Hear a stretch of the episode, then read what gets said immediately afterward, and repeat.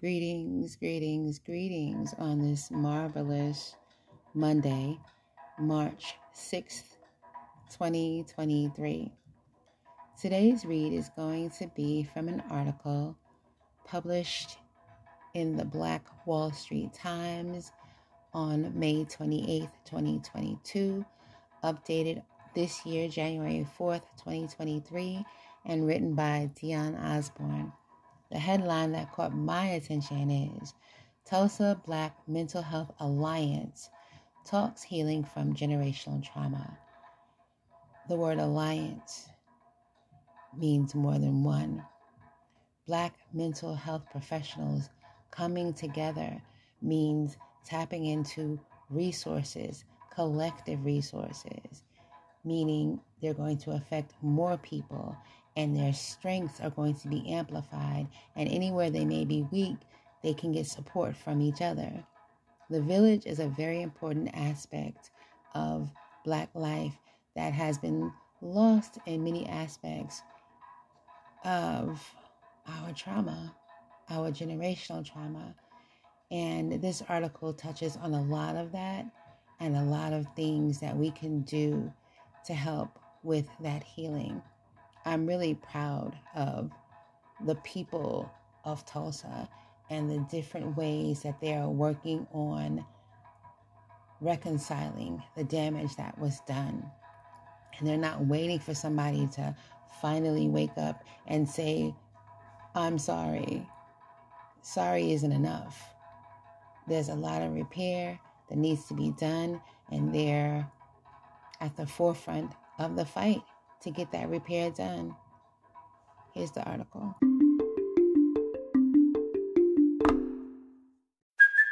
Hey, it's Kaylee Cuoco for Priceline. Ready to go to your happy place for a happy price? Well, why didn't you say so? Just download the Priceline app right now and save up to sixty percent on hotels. So whether it's Cousin Kevin's Kazoo Concert in Kansas City, go Kevin, or Becky's Bachelorette Bash in Bermuda, you never have to miss a trip ever again. So download the Priceline app today. Your savings are waiting.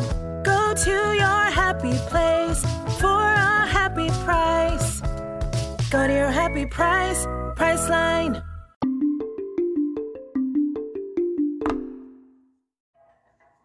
Breaking the cycle of trauma that impacts Black people starts with openly acknowledging it exists. According to a group of mental health experts who spoke at a panel during the second annual Black Wall Street Legacy Fest in historic Greenwood District on Friday, May twenty-seventh, twenty twenty-two. Audiences in person and tuning in to a live stream of the panel witnessed a rare occasion, a group of Black mental health experts defining generational trauma and what healing looks like for the community. It's no secret, Black Americans are less likely to seek counseling due to barriers that range from accessibility to negative stereotypes. Yet, the group of therapists who together have formed the Tulsa Black Mental Health Alliance said the cycle of trauma in Black communities will continue to be passed down until it's addressed head on. I'm glad you created that alliance because that is truly important, moderator Christy Williams told the panelists. For Williams, generational trauma hits home particularly hard. She's a descendant of nineteen twenty-one Tulsa race massacre survivors. Williams also works for Fitting Back In, a prison re-entry program in Tulsa that seeks to successfully transition citizens back into society through life skills, career development, and counseling, according to their website. Understanding generational trauma. Panelist Dwayne Mason of Mason Counseling Services explained the difficulties in getting some of his clients to open up. I treat a lot of males. We don't necessarily like to discuss things that are hurtful, Mason said, explaining how some folks think seeking counseling makes them crazy or weak. Yet for Mason and the other panelists, the goal of counseling isn't to quote-unquote fix a person, but rather to enhance the positive qualities they already possess. Therapy is seen as something to change the narrative of who you are, Dwayne Mason said, but when done correctly, it's more about enhancing those good, strong qualities about you. Trauma can be anything. It can be an actual threat or the experience itself. So, with generational trauma, you may not have experienced that particular experience, but it affects you because your grandparents experienced it. Panelist Amber Mason of Mason Counseling Services added, Black Americans have long felt the effects of generational trauma, especially the last living survivors and descendants of the wealthiest Black community in the United States history, who continue to seek justice for the city-sanctioned destruction of thirty-six square blocks of Greenwood in Tulsa one hundred two years ago. In recent years, science journalists have begun to document and research the phenomenon. There is now converging evidence supporting the idea that offspring are affected by parental trauma exposures occurring before their birth and possibly even prior to their conception. A study from the National Library of Medicine stated in twenty eighteen, Black mental health experts talk breaking the cycle. According to the study, scientists began tracing the effects of intergenerational trauma by studying Jewish populations after the Holocaust.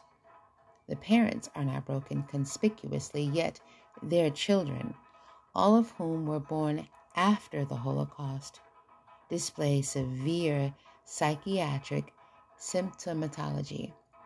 It would almost be easier to believe that they, rather than their parents, had suffered the corrupting, searing hell.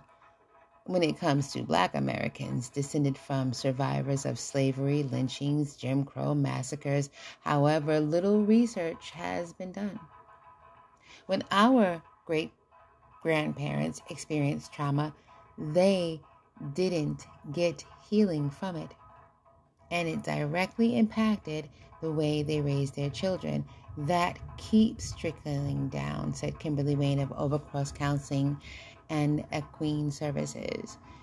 Taking an unconventional approach, Wayne invites her clients out to ride and work with horses while working through their treatment goals. She explained how she has three clients of three different generations, a daughter, mother, and grandmother, who all live in the same low-income apartment complex. Wayne said that refusing to unpack trauma may lead people to getting comfortable with their current situation in life and passing down that mentality to their children. Your emotions help you progress to healing, and if you don't understand them, you can't work through the healing process. Shamika Carmel Brown of S K B Integrated Mental Health added, unpacking generational trauma starts with acknowledging it. Notably, the five stages of grief include denial, anger, bargaining, depression, and acceptance. Counselor Dwayne Mason stressed the importance of acknowledging the problem as the most important step to unpacking generational trauma. Just last year was the first time that a president, a president even said this happened, Mason said, referring to President Joe Biden's trip to Greenwood in Tulsa during the one hundred year anniversary of the massacre. That was twenty twenty-one. Perhaps the first time any active president has ever stepped foot in the district.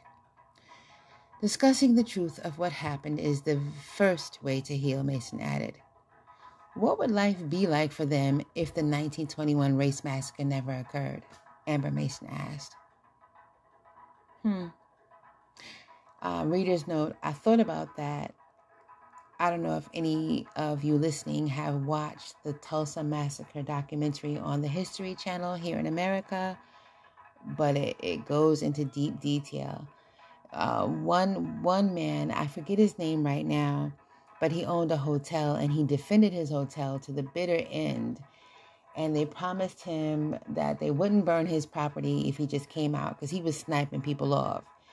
And um, he came down, he surrendered, and of course, they looted the hotel first. Because don't get it twisted, they didn't just burn Greenwood.